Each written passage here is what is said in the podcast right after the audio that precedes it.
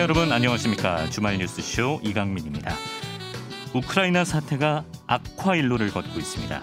조 바이든 미국 대통령은 현지 시간으로 10일 미국과 러시아가 서로 총을 쏘기 시작하면 세계 대전이다라면서 우크라이나에 있는 미국인들에게 당장 떠날 것을 촉구했는데요. 야, 듣기만 해도 정말 무시무시한 얘기입니다. 지금 전 세계가 가뜩이나 팬데믹으로 고통받고 있는 상황에서 초강대국 간의 전쟁 위험까지 거론되는 현실이 참 안타까운데 어떤 수단과 방법을 써서라도 총성이 울리는 일만큼은 막았으면 하는 바람입니다. 토요일 아침 뉴스 총정리 이강민의 주말 뉴스쇼 잠시 후 뉴스 속속으로 찾아뵙죠. CBS 기자들과 한 주를 정리해보는 뉴스 속속 시간입니다. 장규석, 조태임, 장성주 기자 나왔습니다. 어서 오세요. 네, 안녕하세요. 안녕하세요. 대선이 한 25일 남았나요? 네. 예, 그 네. 네. 야, 진짜 얼마 안 남았네. 네, 한 달도 안 남았어요. 올림픽 나가는 선수들이 4년에 한 번씩 요 시즌을 기다리듯이 네. 기자들도 요때가 가장 좀 촉각을 가장 곤두세우는 때가 아닌가요? 그렇죠. 어떤가요? 성수기죠, 사실 뉴스의 성수기. 성수기다. 예. 예. 그리고 실제로 이제 뉴스 트래픽도 많이 올라가고. 예. 아무래도 신경 많이 쓰이죠. 근데 표정은 태평해 보이시네요. 아 이게 네, 평온해 그러니까 보이시고. 정치부 기자들이 바쁜데 아 예. 또 타부 기자들은 이제 다 그만큼 정치부 기자들이 기사를 막아주니까 어. 타부 기자들은 조금 여유가 있기도 네. 아, 하고. 그렇군요. 네. 저희 팀 내에서도 조태임 기자가 좀 바빠요. 왜냐하면 정치 쪽을 거의 전담하고 있기 때문에. 그러니까 저도 말을 하면서 예, 장규석, 장성주 기자는 너무 평온해 보였어요. 네. 남의 나라 얘기 같은 예, 깜짝 놀랐습니다. 실제로 장성 기자는 남의 나라 얘기를 주로 네, 취재하고 있고. 아, 그렇군요. 외신을 주로 담당하고 있기 때문에 예. 우리나라가 약간 남의 나라 같이 느껴지기도 하는 어, 저는 저 우울한 얘기 담당이죠. 네.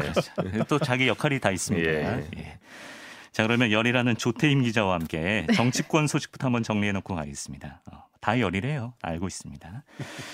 자 국민의힘 윤석열 후보가 뭐 적폐청산을 시사하는 듯한 발언을 해서 연일 파장이 이어지고 있는데 지금까지 상황 한번 정리해 볼까요? 네, 이게 이제 윤석열 후보가 중앙일보와 인터뷰를 하면서 이제 시작이 된 거예요. 기자가 문재인 정부 초기처럼 적폐청산 수사를 할 건가 이렇게 물으니까 해야죠.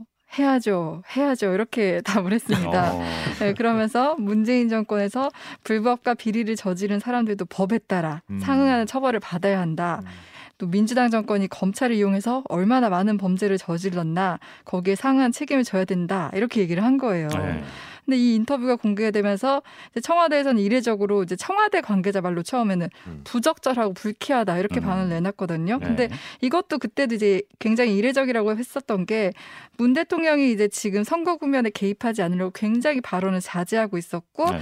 거기서 원래 신년 기자회견을 해야 되는데 그 신년 기자회견도 지금 안 하고 있거든요. 음, 어. 행여나 그런 발언이 나올까봐. 네. 그런데 이렇게 불쾌하다 감정을 드러내니까 이례적인 건데 그런데 이제 윤 후보가 여기서 물러서지 않고 문제될 게 없다면 불쾌할 일이 없지 않겠냐. 아. 상식적인 답을 한 거다 이렇게 말을 한 거예요. 여기서 결정적으로 화가 났군요. 그렇죠. 예, 그러면서 그 다음 날인 10일에 이번에는 문재인 대통령이 직접 전한 메시지라면서 이제 박수영 국민소통수석이 발표를 했는데 음. 현 정부를 근거 없이 적폐 수사의 대상, 불법으로 몬 것에 대해 강력한 분노를 표하며 사과를 요구한다. 이렇게 음. 얘기를 했습니다. 네. 굉장히 화가 났다. 이게 드러나죠. 그러니까 이게 어, 사람들이 분석을 하기를 네. 문재인 대통령께 문재인 대통령이 대선 후보 시절에 그 토론할 때 홍준표 당시 후보한테 이보세요라는 워딩을 쓴게 음. 지금까지 공식적으로 가장 센 워딩이었다. 보세요. 아. 근데 이 정도로 이번에 이 윤석열 후보에 대해서 이런 식으로 발언한 거 정도면 사실상 쌍욕한 거 아니냐. 어. 그러니까 뭐 이런 식으로도 접근을 하더라고요. 역대급 발언이다. 네. 어, 문 대통령에게는. 네.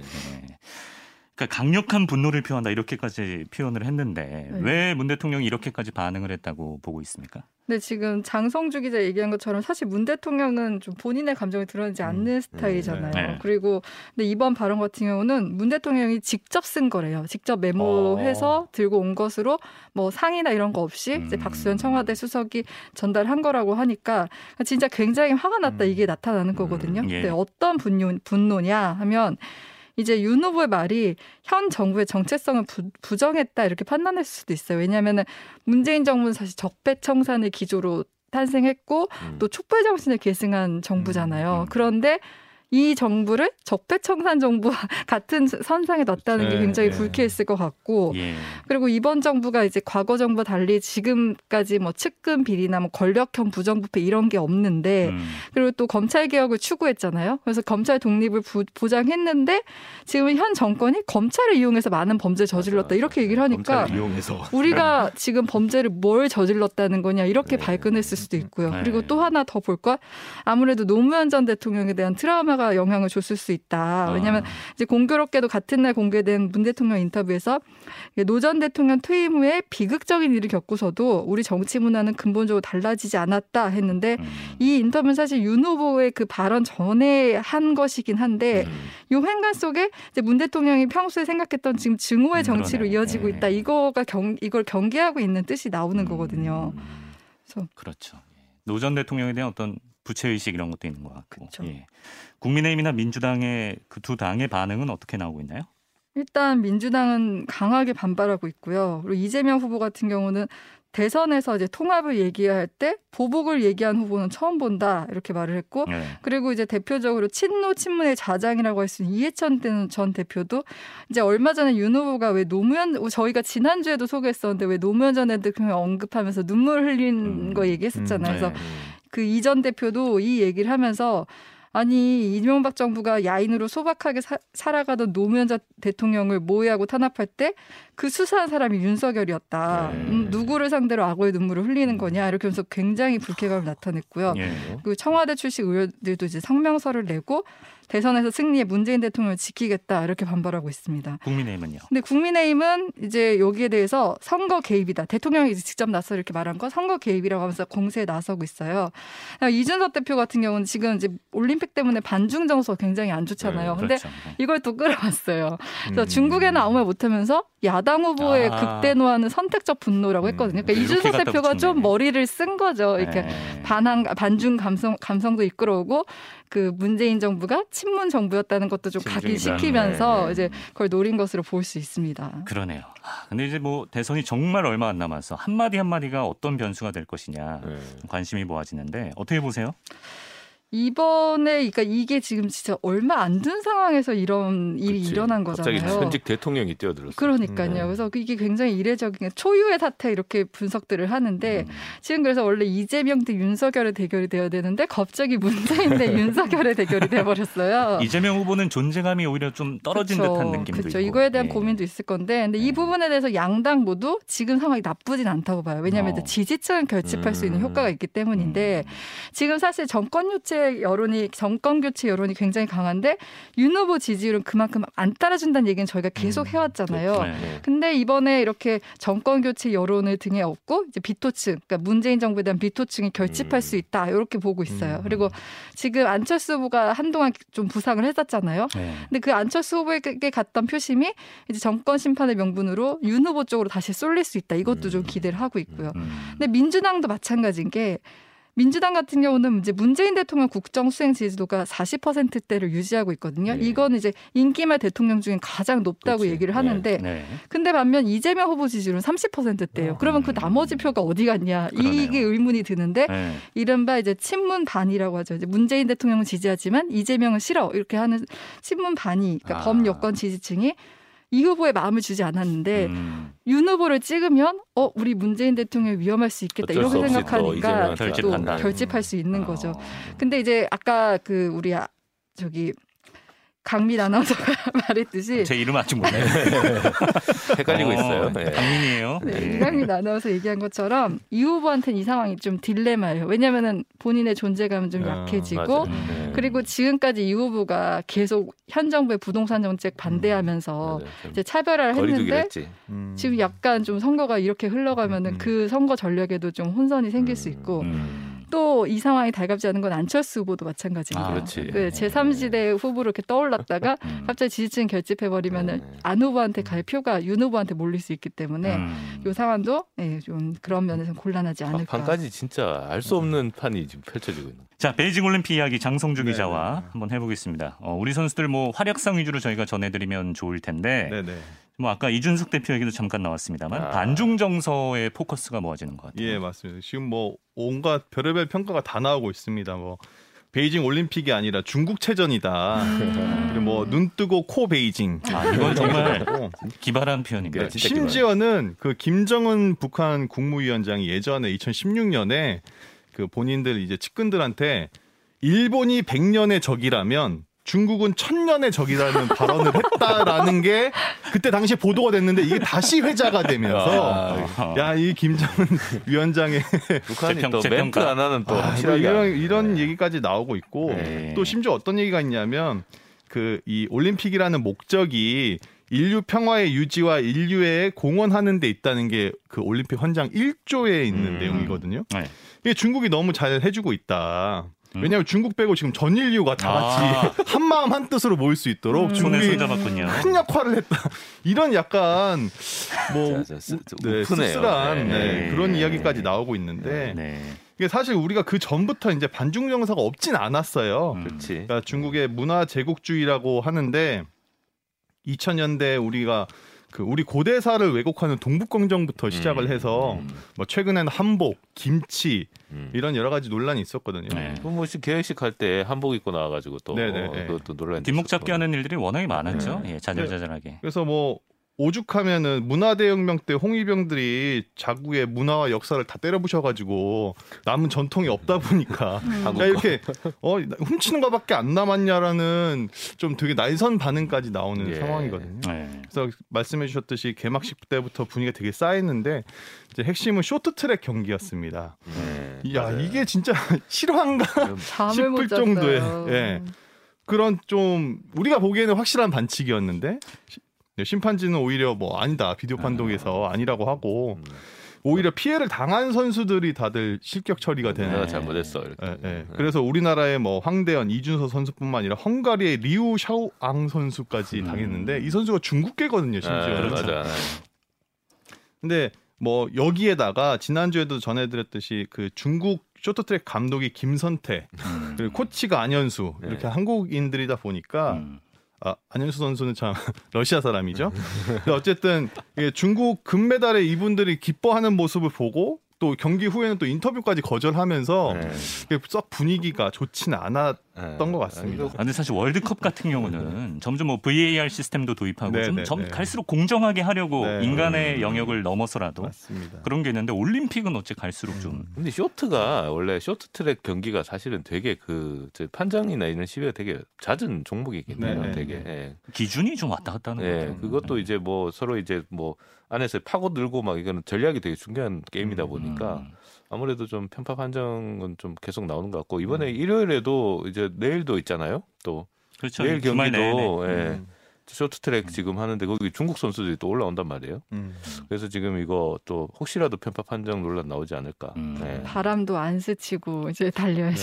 진짜. 그 중국 선수 세 명이 났는데 그거 안 스치고 어떻게 또 갑니까? 아, 진짜. 한번 네. 응원하는 마음으로 지켜보죠. 네. 네.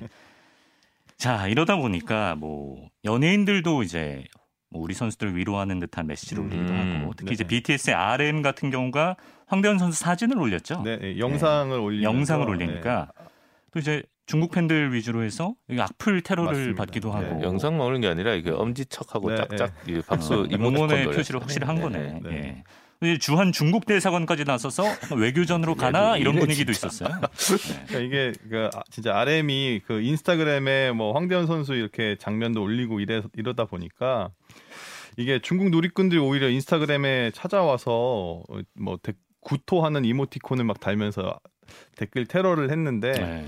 이제 팬클럽 아미가 나서서 무서운 애들. 예, 예, 보라색 하트 물결로 이제 댓글로 쭉 채워가지고 그 악플들을 쭉 밀어내고 어. 또 심지어는 이 편파 판정 논란을 잘 몰라 외국인들 잘 모르니까 그렇죠, 그렇죠. 예. 영어로 이게 친절하고 아주 차분하게 설명을 해서 오히려 전 세계가 이 편파 판정 논란을 아주 잘 알게 되는 그런 어, 상황까지 있었는데 예, 예. 저는 이 부분을 보면서 좀 신기했던 게 중국 정부가 유튜브, 뭐 페이스북, 아. 인스타그램 못하게 하잖아. 이게 다 접속이 안 되거든요. 어, 그렇던데 만리 그러네요. 방화벽이라고. 예, 예, 네. 맞습니다. 지적해 주셨듯이 네. 만리 방화격이라고 해서 아예 이제 외국계 SNS 자체를 접속을 아예 차단을 해놨는데 네.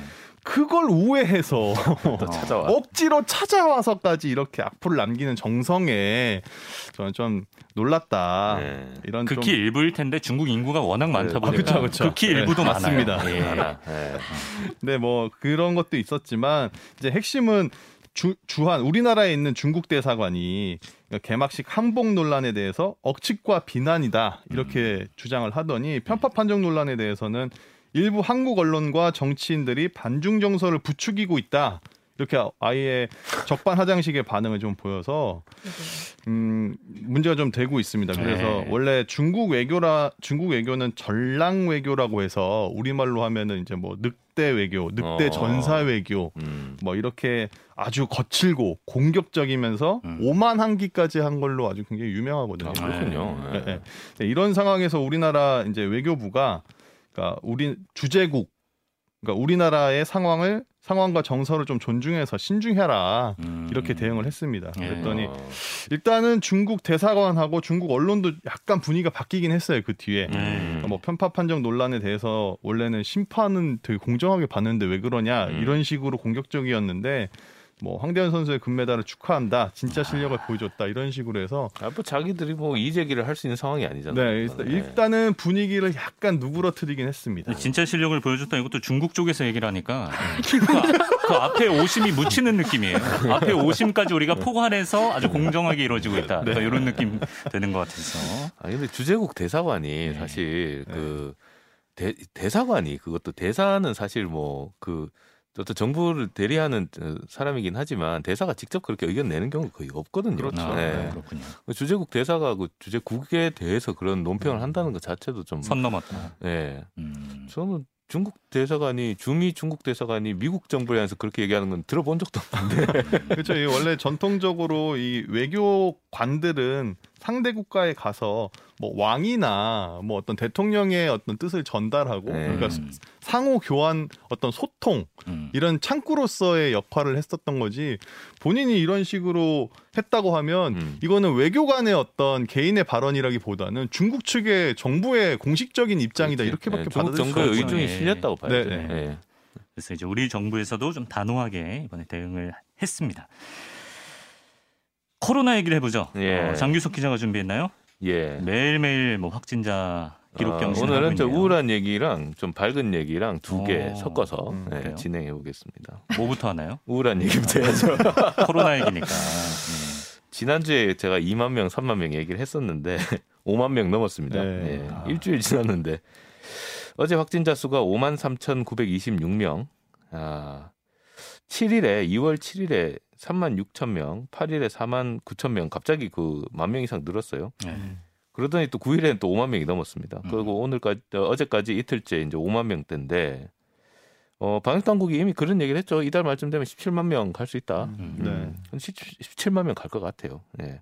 근데 어째 그 가천대 의대 정재훈 교수라는 분이 있는데 네. 이분이 그 이제 연구팀에서 이제 추산을 해봤어요. 예. 해봤더니 3월이 되면 하루 20만 명 이상 나올 수 있다. 음. 아. 예.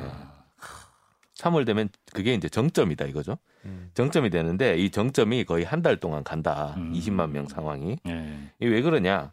우리나라는 이 특히나 그 방역을 잘 해가지고 이 걸린 사람이 별로 없어요. 네. 음. 그러니까 자연 감염이 없어가지고 음. 자연 면역이 된 사람도 별로 없어. 아, 오히려 오히려. 이게 이제 방역의 딜레마죠. 아. 네.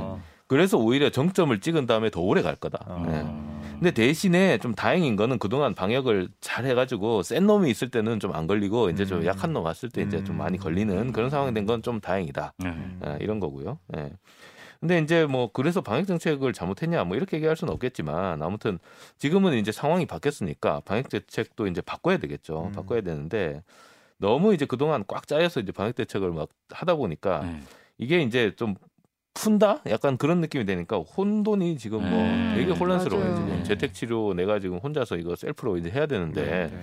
병원에 전화해도 병원도 잘 모르겠다 그러고 음. 예, 상담은 된다는 데도 있고 안 된다는 데도 있고 뭐 처방만 해준다는 데도 있고 지금 음. 좀 혼란스러워서 지금 이게 사태가 좀 이렇게 좀 어, 체계가 잡히려면 좀 시간이 걸릴 것 같고요. 음. 예.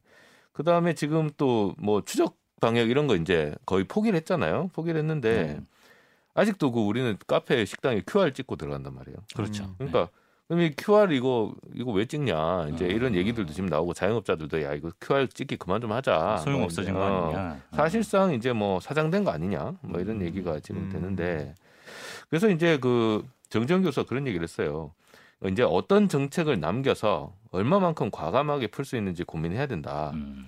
그 다음에 개인은 여전히 이제 마스크 쓰기, 손 씻기, 그 다음에 백신 접종 중요하다. 왜냐하면 어 이게 그 뭐 단순 독감이나 감기로 음. 치부해서는 아직 되는 음. 수준은 아니기 때문에 음. 조심해야 된다. 어 그리고 그래서 이제 김부겸 총리가 어제 그런 얘기를 했죠. 어느 정도 관리할 수 있다 판단이 서면 언제라도 용기 있는 결단을 내리겠다. 음. 이 말을 했습니다. 네.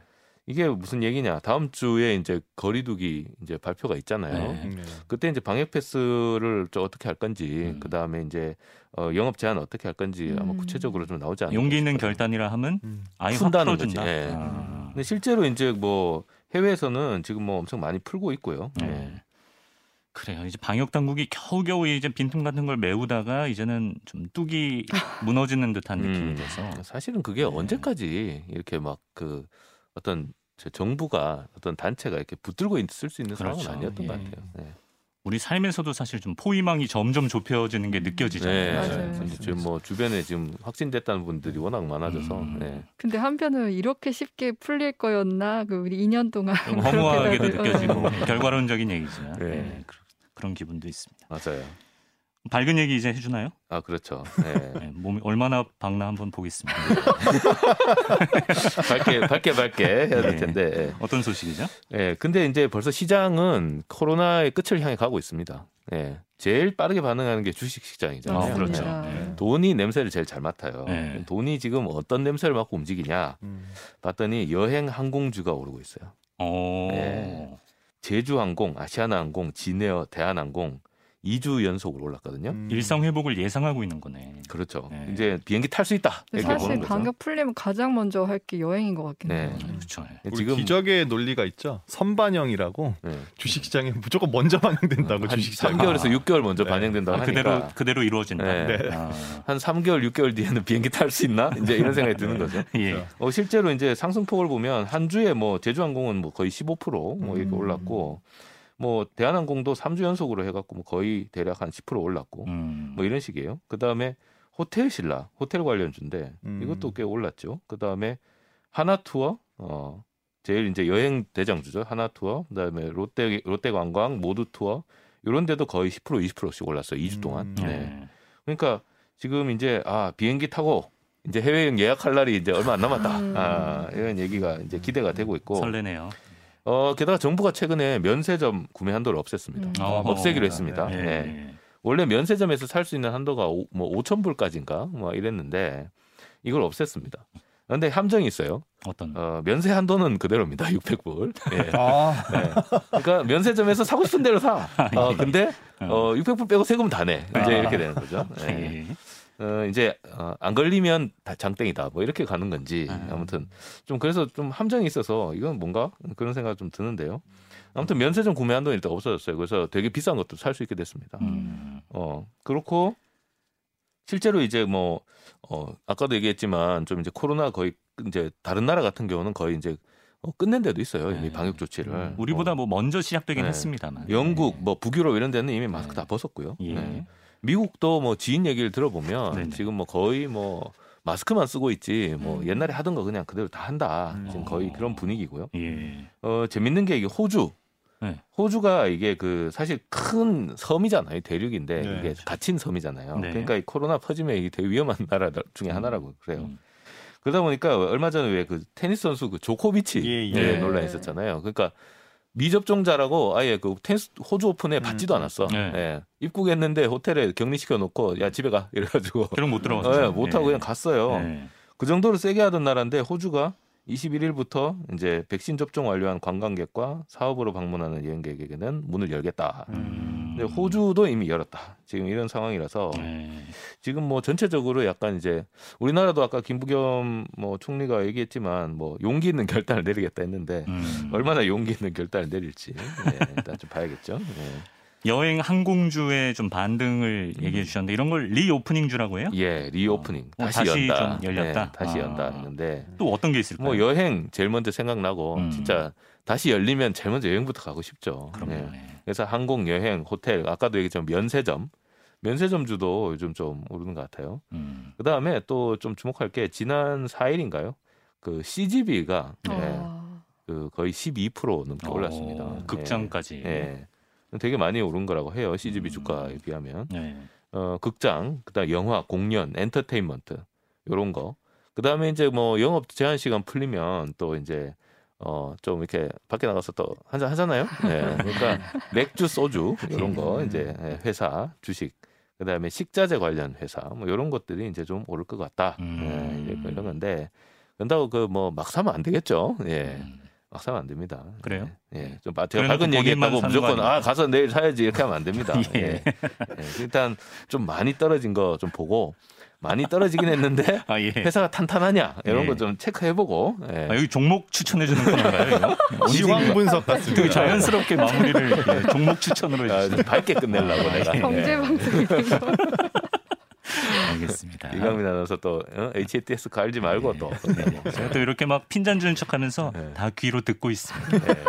바로 예, 네. 결제하고. 자, 장규석, 장성주, 조태임 기자와 오늘 뉴스 속속 함께했습니다. 세 분 수고하셨습니다. 네, 감사합니다.